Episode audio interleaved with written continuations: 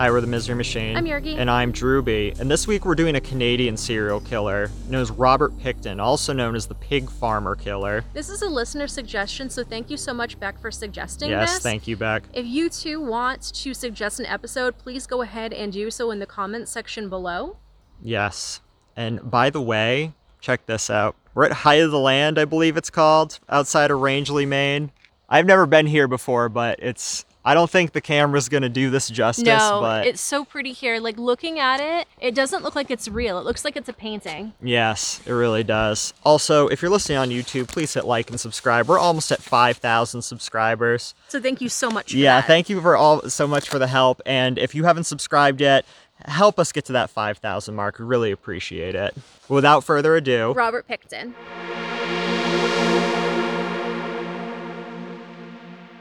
Robert William Willie Pickton was born October 24th, 1949, in Port Coquitlam, British Columbia. Not much is known about his childhood or family, but it is reported that his father, Leonard Pickton, was allegedly absent in his childhood, and his mother, Louise Pickton, raised him. She was described as a workaholic who was tough and had eccentric tendencies in raising her children. She would work her children for long hours on the pig farm, even on school days. But it was the 1950s, and this wasn't unusual. What is unusual is that Louise Pickton was the first person to show young Willie Pickton where and how to dispose of a body Yes, she did. because in his teenage years, and I'll just get this out of the way now because I don't really know where to drop it in, but in his teenage years, he was driving home on a farm road and he ended up hitting a small boy who was walking on the side of the road. He didn't see him. And he goes out and he sees the boy is critically wounded but still alive. So he runs home and gets his mother. And his mother's like, No, you stay here. I'll take care of it. And allegedly, she drowned him in a lake and the boy was never found again. That's a that's a good role model to have as a Mother of the when, year. when you're the only parent in a i think three children he had one brother named david who you'll hear about and he has a sister named linda who i could not find a damn thing about it's because the father sent her away. uh, because a pig farm was no place for a lady. yes okay i did remember hearing that and she's never heard from again and thankfully didn't have to deal with what happened in our story Right. So Robert struggled at school. He had been put into special ed classes and realizing his dim prospects at graduating, eventually chose to drop out.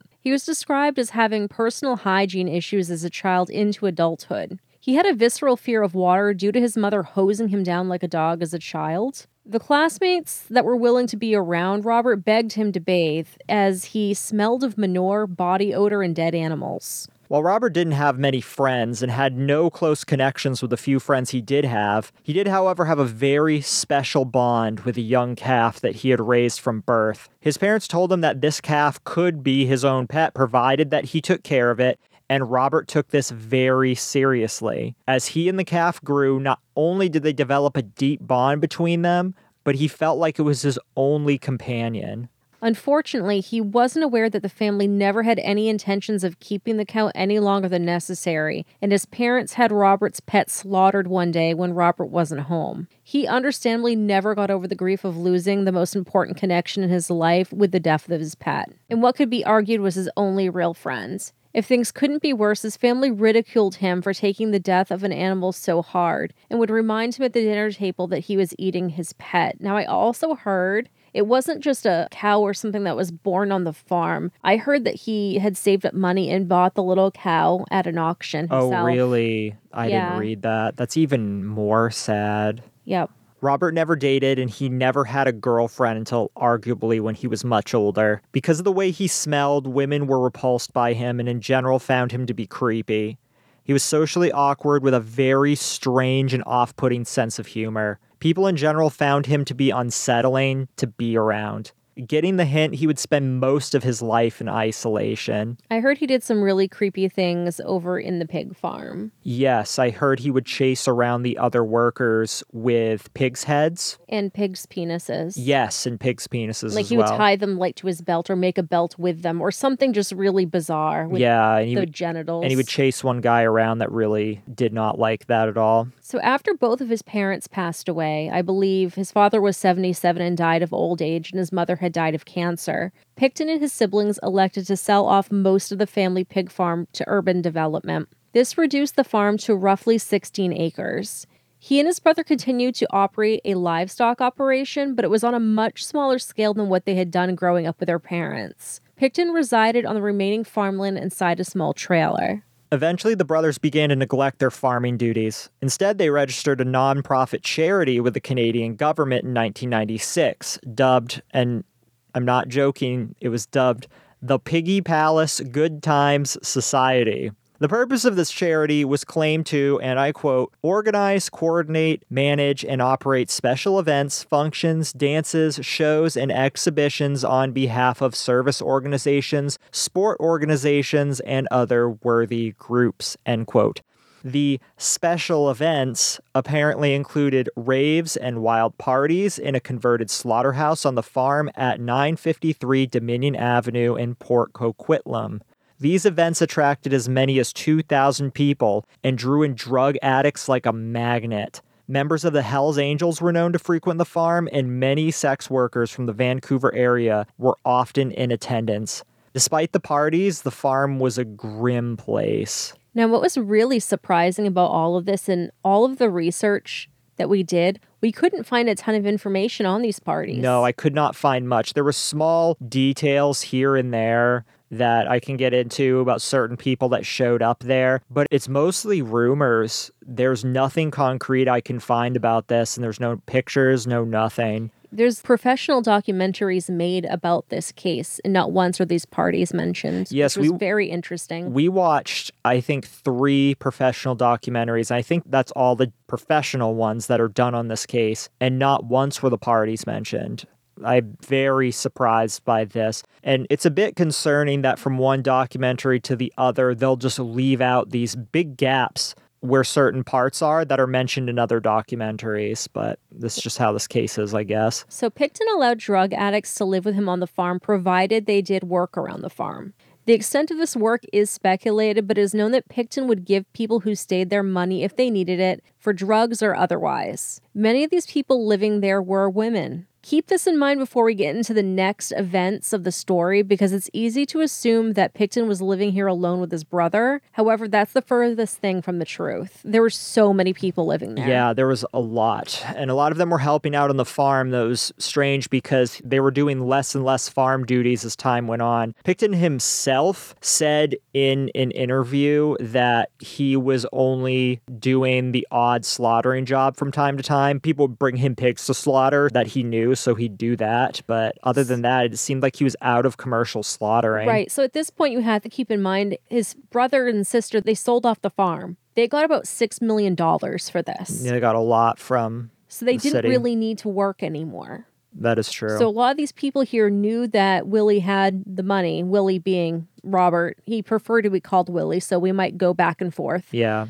He had quite a bit of money, was very generous with it, and would just give it out. not only that, and this is something we kind of left out of the notes because, you know, I, I can get into this a little bit, but to start on something that is well known about this, Pickton liked to pick up sex workers. This is something that isn't hard to do in Vancouver. So Port Coquitlam is not that far of a drive, at least what it looked like on a map. I have not been there myself. I have, however, been to Vancouver, specifically Vancouver's downtown east side. And what's there is some people call it Vancouver Skid Row. I don't know if I'd go that far, but there's a lot of homeless encampments there. There's a lot of people struggling with drug addiction, especially homeless. They say it's the poorest zip code in all of Canada. And, you know, I would tend to believe that. I only spent a couple of days there, but I was living in Seattle at the time and I was about to move back to Maine. And for a long time, I was told that Vancouver really is the place to be. I was specifically told to go to Gastown. It's a hopping place, it's full of hipsters. There's a lot of fun things to do that I'd like it. So I go up there. I was shocked to see a lot of homeless, a lot of I don't want to say like riff raff, but there was a lot of rough people there. Just walking around in Gastown, which I've now read constitutes part of the downtown east side, and I drove through the downtown east side. But walking around Gastown, I saw some interesting things, and I wasn't there on a weekend night. Some things that I saw, okay? I saw people shaking down someone else. I wasn't sure what it was for, and this was in this was like 4 p.m. in front of a bunch of people. The streets were packed. I saw a woman bent over, puking into a sewer grate with her young child holding her hair for her.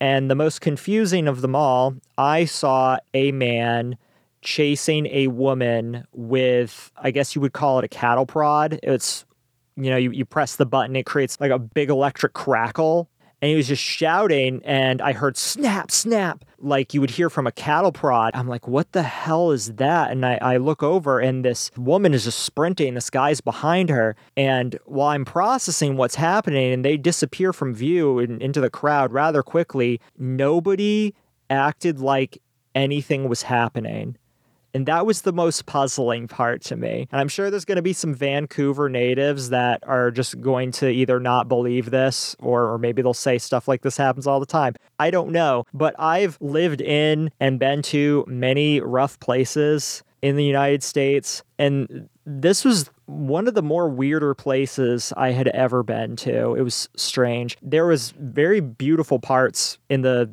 Vancouver area, but Gastown, the east side, it wasn't really anything that I couldn't have gotten and more in Seattle. So that was my experience with it. But it was filled with drug addicts, it was filled with homeless. I saw many, many homeless encampments, and I didn't see these personally, but as we stated, it was filled with sex workers, especially drug addicted sex workers. And because of that, it is stated that if they were looking for a fix or they were withdrawing, they were known to get into vehicles of even the most sketchiest people, which exposed them to a lot of danger.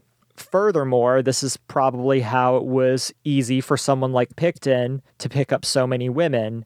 And this was something that he did often, though unfortunately, he wasn't just picking them up for sex. So on one night, Pickton picked up Wendy Lynn Eistetter, also known as Stitch, who was an addicted mother of two working as a prostitute. She initially refused to go with Pickton, saying that Port Coquitlam was too far, but he assured her that he'd have her back in an hour and a half. She agreed, but knew something was wrong when she found a woman's bra in his truck that he merely explained was a date that he had the prior week. She looked for an opportunity to leave, but none came. They arrived at the front gate of Pickton's farm, which she thought was actually a junkyard at first sight. After he unlocked it, they drove further in and arrived at Pickton's trailer, where he led Stitch to the basement. So, when she was making it to the basement, she was unnerved to immediately see a giant butcher's knife sitting on the kitchen table as they made their way in. When she reached the basement, she was even more horrified to see an empty room without a bed, but with clear plastic lining the floor along with a sleeping bag. Pickton didn't try anything out of the ordinary, and the two had sex without any incident of mention from Stitch until after. It was when Stitch went upstairs and asked to use the phone to call her boyfriend to let him know that she was on her way back to the hotel she was staying in. When she was searching the phone book, she felt Pickton lock a single handcuff around her left hand. Stitch immediately broke free of Pickton's grasp and ran for the butcher knife and tried to kill him. She escaped from the trailer, feeling blood run down her body. In the scuffle, she had been stabbed twice in the abdomen, once in the ribs, and another to puncture her lungs.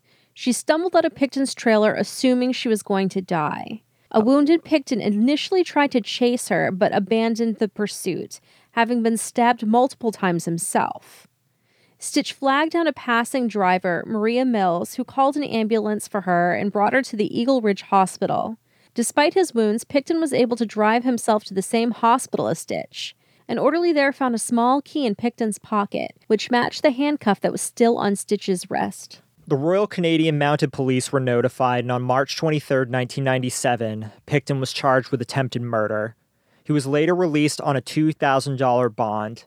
The prosecutor was concerned that getting a conviction would be difficult as the victim was a drug addict and a sex worker, and that therefore she wouldn't be seen as credible. The charge was dismissed in January 1998, and Pickton remained a free man. Months later, Pickton and his brother David were sued by the city of Port Coquitlam for violating zoning ordinances as they were neglecting the farming for which it had been zoned and having, quote, altered a large farm building on the land for the purpose of holding dances, concerts, and other recreations, end quote. Despite legal pressures, the two brothers ignored this request and held a 1998 New Year's Eve party, after which they were faced with an injunction that banned any further parties and that the police were, quote, authorized to arrest and remove any person present at any future events, end quote. Their society lost its nonprofit status after they were unable to produce financial statements to the city and the society was disbanded shortly thereafter. I don't think Willie knows how to do accounting. Probably not. No. I, I, I bet he did not have a single financial statement.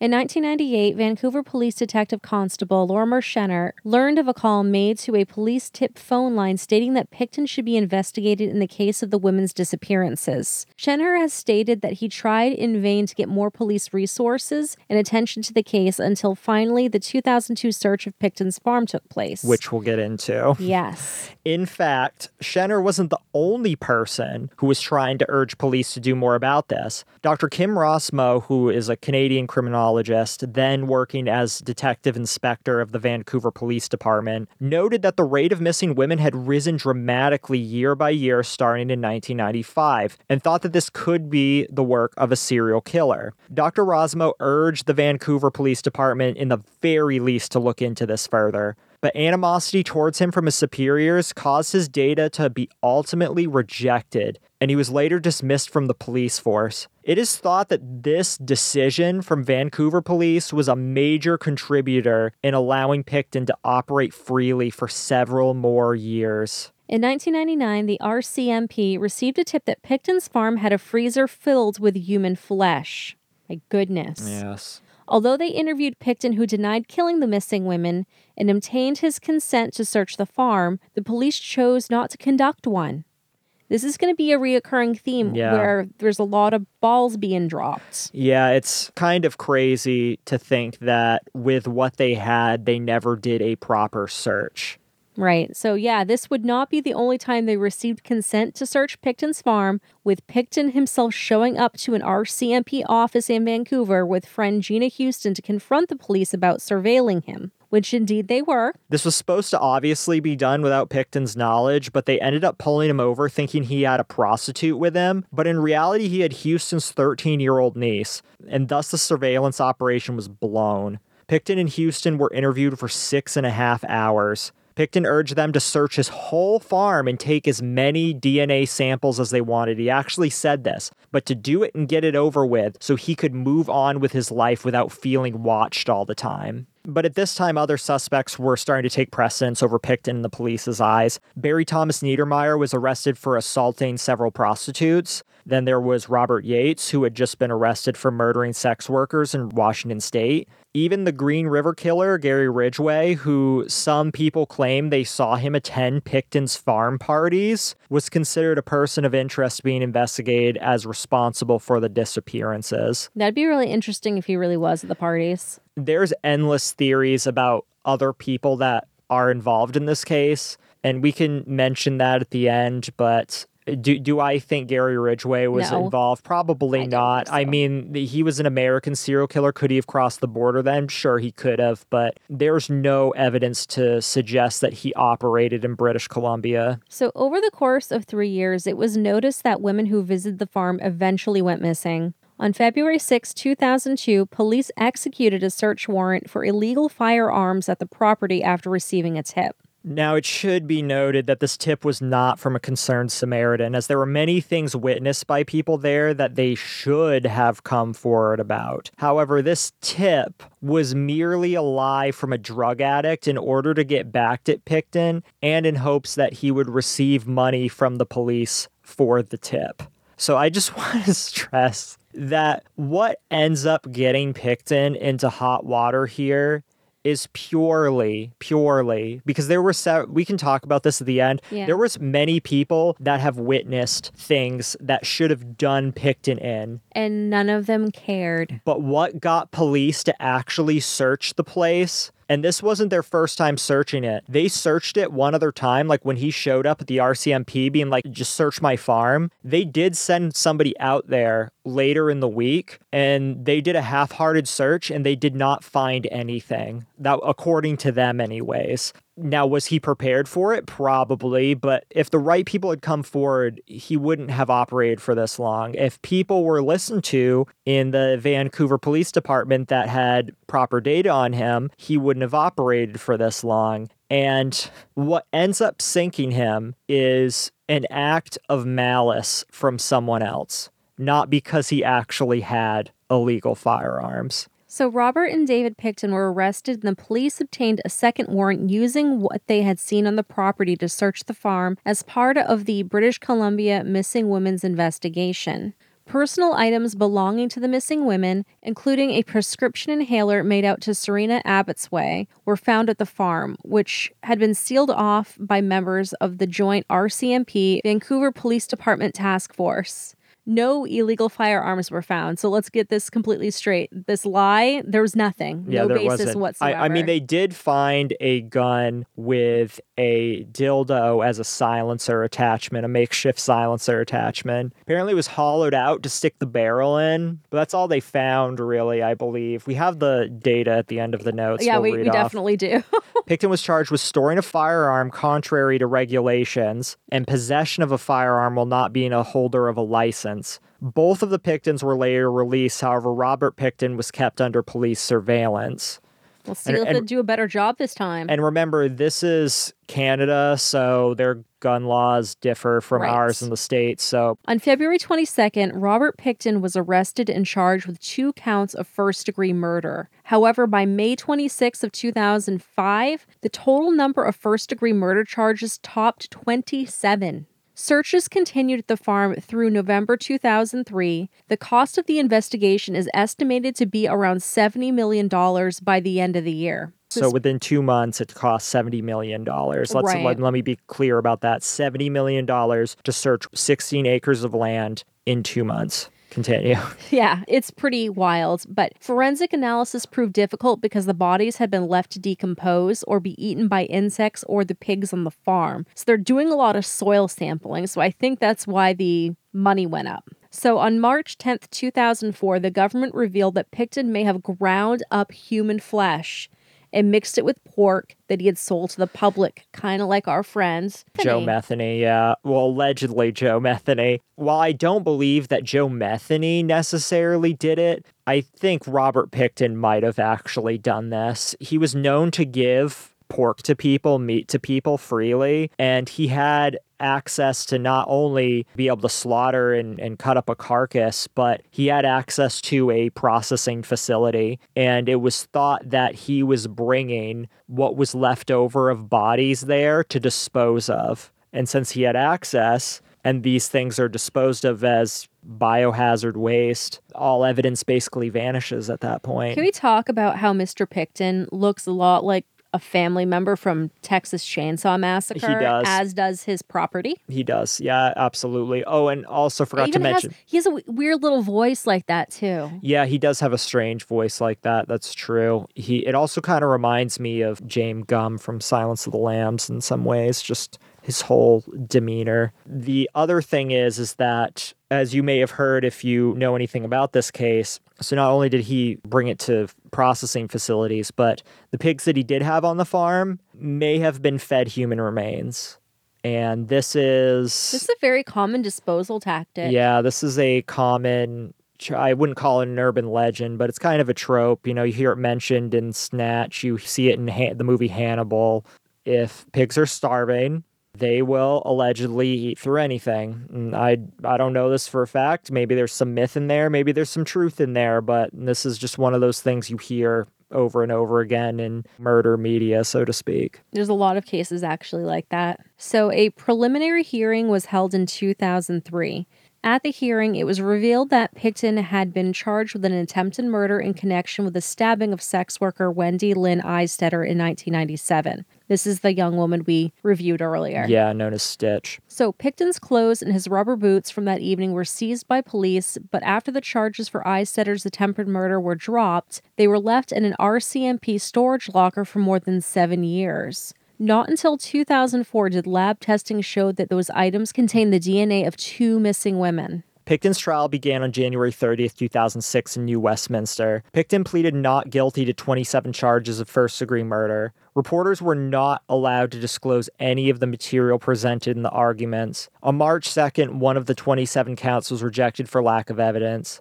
On August 9th, the judge severed the charges, splitting them into one group of six counts and another group into 20 counts. He explained that trying all 26 charges at once would put an unreasonable burden on the jury, as the trial could last up to two years. It would also have had an increased chance for a mistrial. And I guess I should probably say this now. You're probably thinking, whoa, 27 charges, where'd this come from in the story? That's the problem. We don't have many accounts of these. We have a list of names of victims attributed to him, and then we have names of alleged victims. And then there's just many more people that could or could not have been picked in. Yeah, the list is not all inclusive. Uh, during this time, you know, a lot of people who were friends or family of some of these workers, some of these homeless, because all the missing sex workers and homeless, almost 100%. And many were indigenous. And many were indigenous as well. And so people would come here, they would put up wanted posters, they would try to appeal to the police, and nothing would happen. There was even, when rising pressure came from the media, the police made some sort of public statement and roughly said something like, There is no evidence of any murders. We've not found any bodies. It is more than likely that these disappeared women have just moved on to other cities. That was their thing. There's no body. They probably just went somewhere else. And that's what they hung their hat on for many years until Pickton's farm was raided that second time. So the trial for the first six counts was initially set for January 22nd, 2007. The media ban on the trial was lifted, and finally, for the first time, the public heard the grisly details of what was found during the search of Pickton's farm. Skulls cut in half with hands and feet stuffed inside, a victim's remains found stuffed in a garbage bag, blood stained clothes found in Pickton's trailer, part of another victim's jawbone and teeth found beside Pickton's slaughterhouse a 22 caliber revolver with an attached dildo containing both his and a victim's DNA. In a videotaped recording played for the jury, Pickton claimed to have attached the dildo to the weapon as a makeshift silencer, as Drewby spoke of earlier. The following information has also been presented to the court. During Pickton's trial, lab staff testified that about 80 unidentified DNA profiles, roughly half male and half female, have been detected on evidence. The items police found inside Pickton's trailer were the loaded 22 revolver with the dildo over the barrel, with one round fired, boxes of 357 Magnum handgun ammunition, night vision goggles, two pairs of faux fur lined handcuffs, a syringe with three milliliters of blue liquid inside, and Spanish fly aphrodisiac. To follow up with that, there's a videotape of Pickton's friend Scott Chubb saying that Pickton had told him a good way to kill a female heroin addict was to inject her with windshield washer fluid. Windshield washer fluid is blue, so that could have That been what it was. sense. A second tape was played for Pickton in which an associate named Andrew Bellwood said that Pickton mentioned killing sex workers by handcuffing and strangling them, and then bleeding and gutting them before feeding them to his pigs. Yeah, I remember the interview with Bellwood where he said that, where he's just like, come on, Andrew, let's go get a hooker. Let's go get a hooker. He's like, nah. And he's like, you want to know what I do with them? And then he just basically said that in length. The mention of injecting heroin addicts with windshield washer fluid that makes you wonder if any other people were found and ruled an overdose if he killed anyone outside the farm let's say or killed them and put them somewhere it just makes you wonder if anyone's death was ruled an overdose when reality they were killed by Pickton. Makes, Especially, let's just say they are poor sex workers or addicts in this more impoverished district of Vancouver. Are they even doing their due diligence and doing a toxicology test? Probably not. Probably not because it's resources they don't want to spend. They don't even want to look into clear data that sex workers, especially First Nation sex workers, are going missing. And it wasn't even just like a few. that information the doctor had, it was like one or two people missing, one or two people missing, some years nothing. And then it was a humongous spike that just kept going up and up and up. Yeah, up. it was like double digits in a year. And this is just for the surrounding Vancouver area. We're not talking greater B- British Columbia or all of Canada, just the Vancouver area. It just everything about this goes to show you that they do not care. And Canada, and we've mentioned this before, Canada has a long standing history of not really caring about the homeless, not really caring about sex workers, and very much not caring about their First Nation people, their Native people. The Highway of Tears, I've mentioned this before. This is something to look into. If memory serves, us started around 1970 and is still going on to this day. And there's what, almost 100 victims from this. I think the vast majority are not solved. Basically, you'll find Native people, spe- especially Native women, dead along the highway, and they'll be dumped on Native land. And I could go into a lot of details about it, but that's it in a nutshell, really. This is just the culture of how it's been in Canada for a long time. So, am I to believe that the Vancouver Police Department doesn't really care about these kinds of people? Yeah, I think they don't at all. So, on top of that, there were also photos of the contents of a garbage can found in Pickton Slaughterhouse, which held some of the remains of Mona Wilson. Who was one of the victims. Yes, she was one of the victims. On December 9th, 2007, the jury found Pickton not guilty, not guilty on six counts of first degree murder, citing lack of evidence that these murders were premeditated. So, did you just pick somebody up for sex and just in the heat of things, like, you know, I think I'm going to kill him? Many Dude, times. Many times. So, not guilty. Many crimes of passion. But yeah, yeah. Are, are are they claiming this is a crime of passion? Okay, so not guilty of first degree murder. However, he was instead found guilty of second degree murder on all six counts. A second degree murder conviction carries a punishment of a life sentence with no possibility of parole for a period between 10 and 25 years. On December 11th, 2007, after reading 18 victim impact statements, British Columbia Supreme Court Judge Justice James Williams sentenced Pickton to life with no possibility of parole for 25 years, which is the maximum punishment for second degree murder, and equal to the sentence which would have been imposed for a first degree murder conviction. I'm confused by this. Uh, maybe it works differently there than in the States, but in the States, if you have multiple murder convictions, It's you- concurrent. yeah, yeah, you're just gonna get life at that point. It sounds like they're charging him as if it was just one murder. I don't know. I would think if you kill six people, you'd get life without the possibility of parole. I don't know. I'm not familiar with Canadian law. Before passing his sentence, Justice Williams said, and I quote, Mr. Pickton's conduct was murderous and repeatedly so. I cannot know the details, but I know this. What happened to them was senseless and despicable. End quote. So you may be wondering, well, what about the 20 other charges? Well, on February 26, 2008, a family member of one of the 20 women named as alleged victims told the media that the Crown had told her a trial on the further 20 counts might not proceed. And on August 4th, 2010, the prosecutors stayed the pending murder charges against Pickton, officially ending the prospect of any further trials. You might think, well, he might do life anyways, right? Well, I still would think that if I was a family member of those victims in question, I'd be feeling like justice wasn't served. and it wasn't. They basically just didn't want to spend the resources. Yeah, again, On oh, sex we, workers. we're we're spending too much money. So on December 9th, 2007, Pickton was convicted of second degree murder in the deaths of six women Sereena Abotsway, Mona Lee Wilson, Andrea Joesbury, Brenda Ann Wolfe, Marnie Lee Frey, Georgina Faith Papin.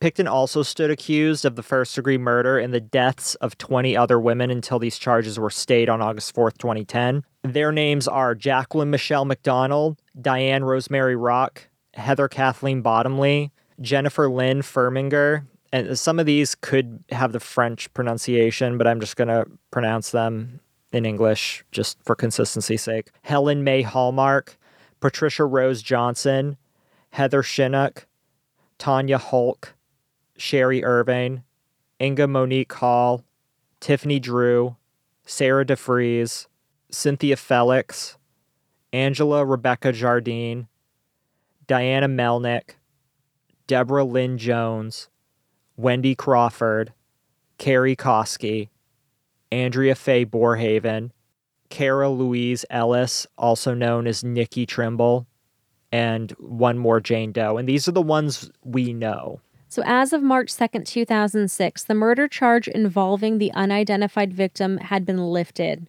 Pickton refused to enter a plea on the charge involving this victim, known in the proceedings as Jane Doe, so the court registered a not guilty plea on his behalf. Pickton is implicated in the murders of the following women, but the charges have not yet been made, and this is not an inclusive list. So we have Mary Ann Clark, also known as Nancy Greek, Yvonne Marie Bowen, Dawn Teresa Crey, and two unidentified women.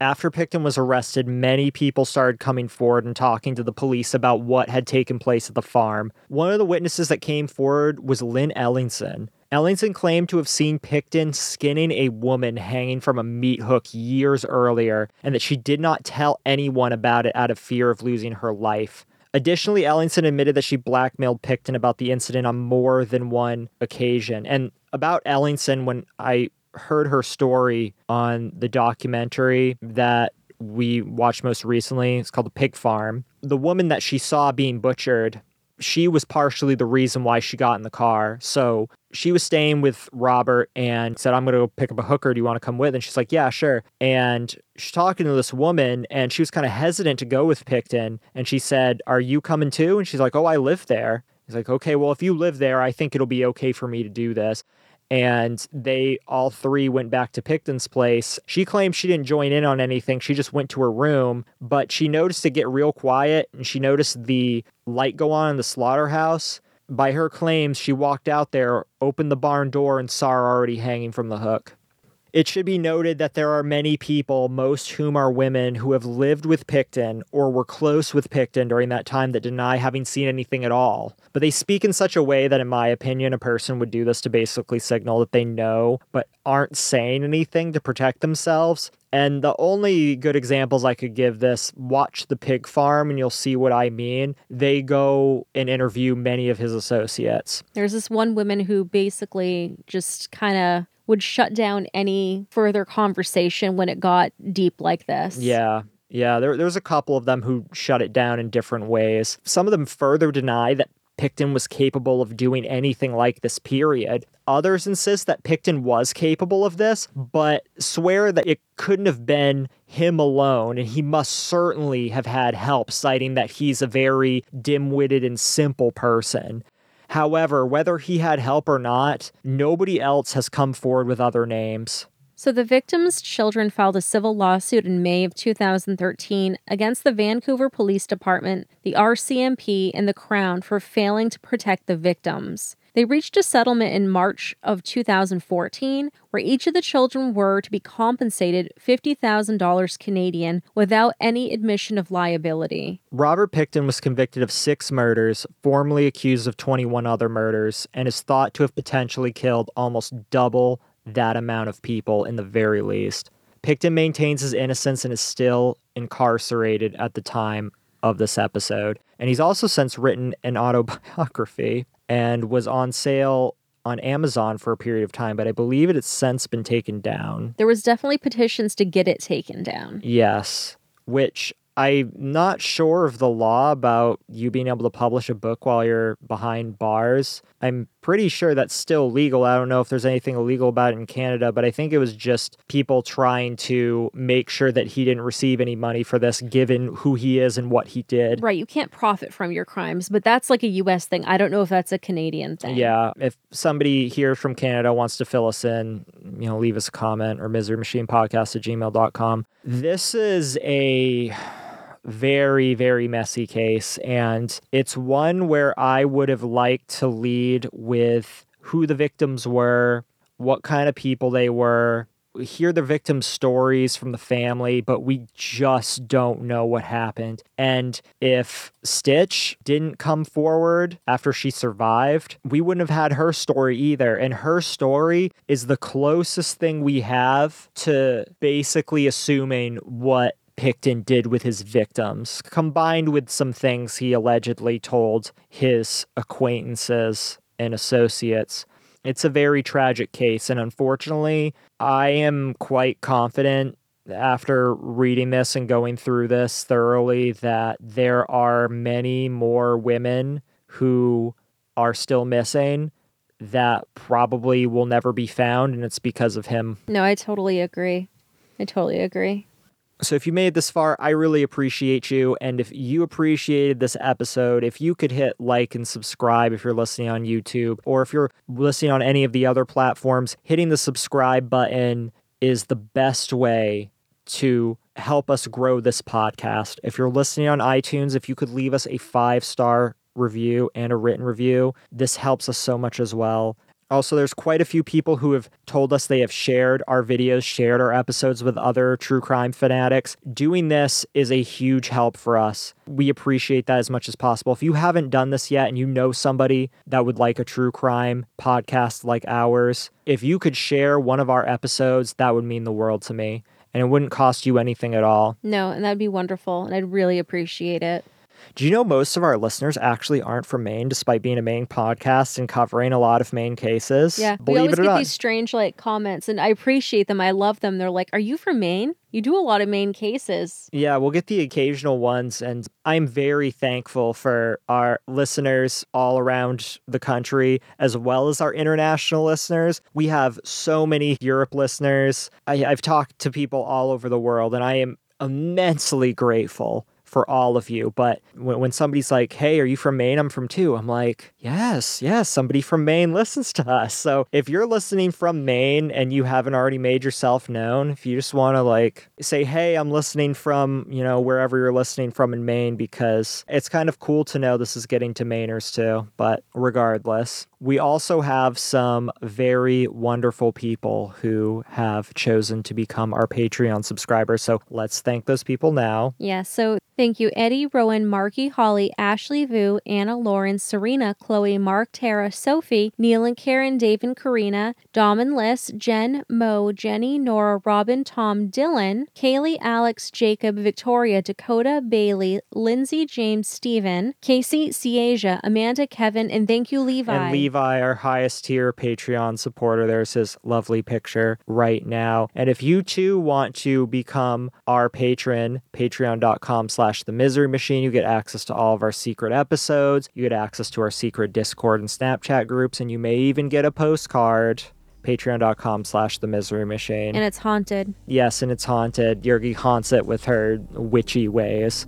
We did just put up a Patreon episode this past weekend. So if you are a patron, have not checked that out yet, that is there for you. And we should have another one up here Pretty soon. pretty soon in the coming week or two.